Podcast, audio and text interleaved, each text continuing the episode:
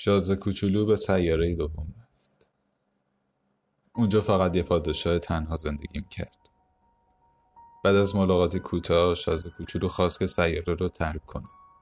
اما فرمان روا که دلش می‌خواست اون رو نگه داره گفت نرو تو را وزیر دادگستری می‌کنیم. شازده کوچولو گفت اینجا کسی نیست که من رو محاکمه کنم.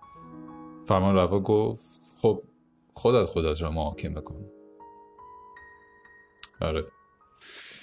اینکه بتونیم خودمون رو محاکمه کنیم عجیبترین و سختترین کار دنیاست حتی عجیبتر از اینه که بشینی یه فیلم رو چند بار پشت سر هم ببینی یا سعی کنی صدای دلفین در بیاری.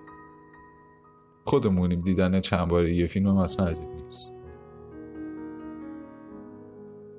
بعضی وقتا باید عین فیلم دوازده مرد خشمگین بشینیم و خودمون رو محاکمه کنیم. ببینیم چند چندیم. همیشه هم زندگی کاری می‌کنه که دقیقا عین دوازده مرد خشمگین زنمون دو گروهشه. تو به هر کسی که دلت می‌خواد می‌تونی دروغ بگی. بپیچونی یا می‌تونی اصلا توضیح ندی. اما اگه به خودت دروغ گفتی اگه خودتو پیچوندی اگه خودتو توی دادگاه ذهنت قضاوت نکردی بدون زندگی تو باختی. عمرتو باختی و وقت تو هرگز هم نمی‌تونی برگردی و به دستشون بیاری. اگه خواستی می‌تونی یه احمق باشی و حقایق زندگیتو نبینی. اگرم خواستی می‌تونی از بالا زندگی تو ببینی.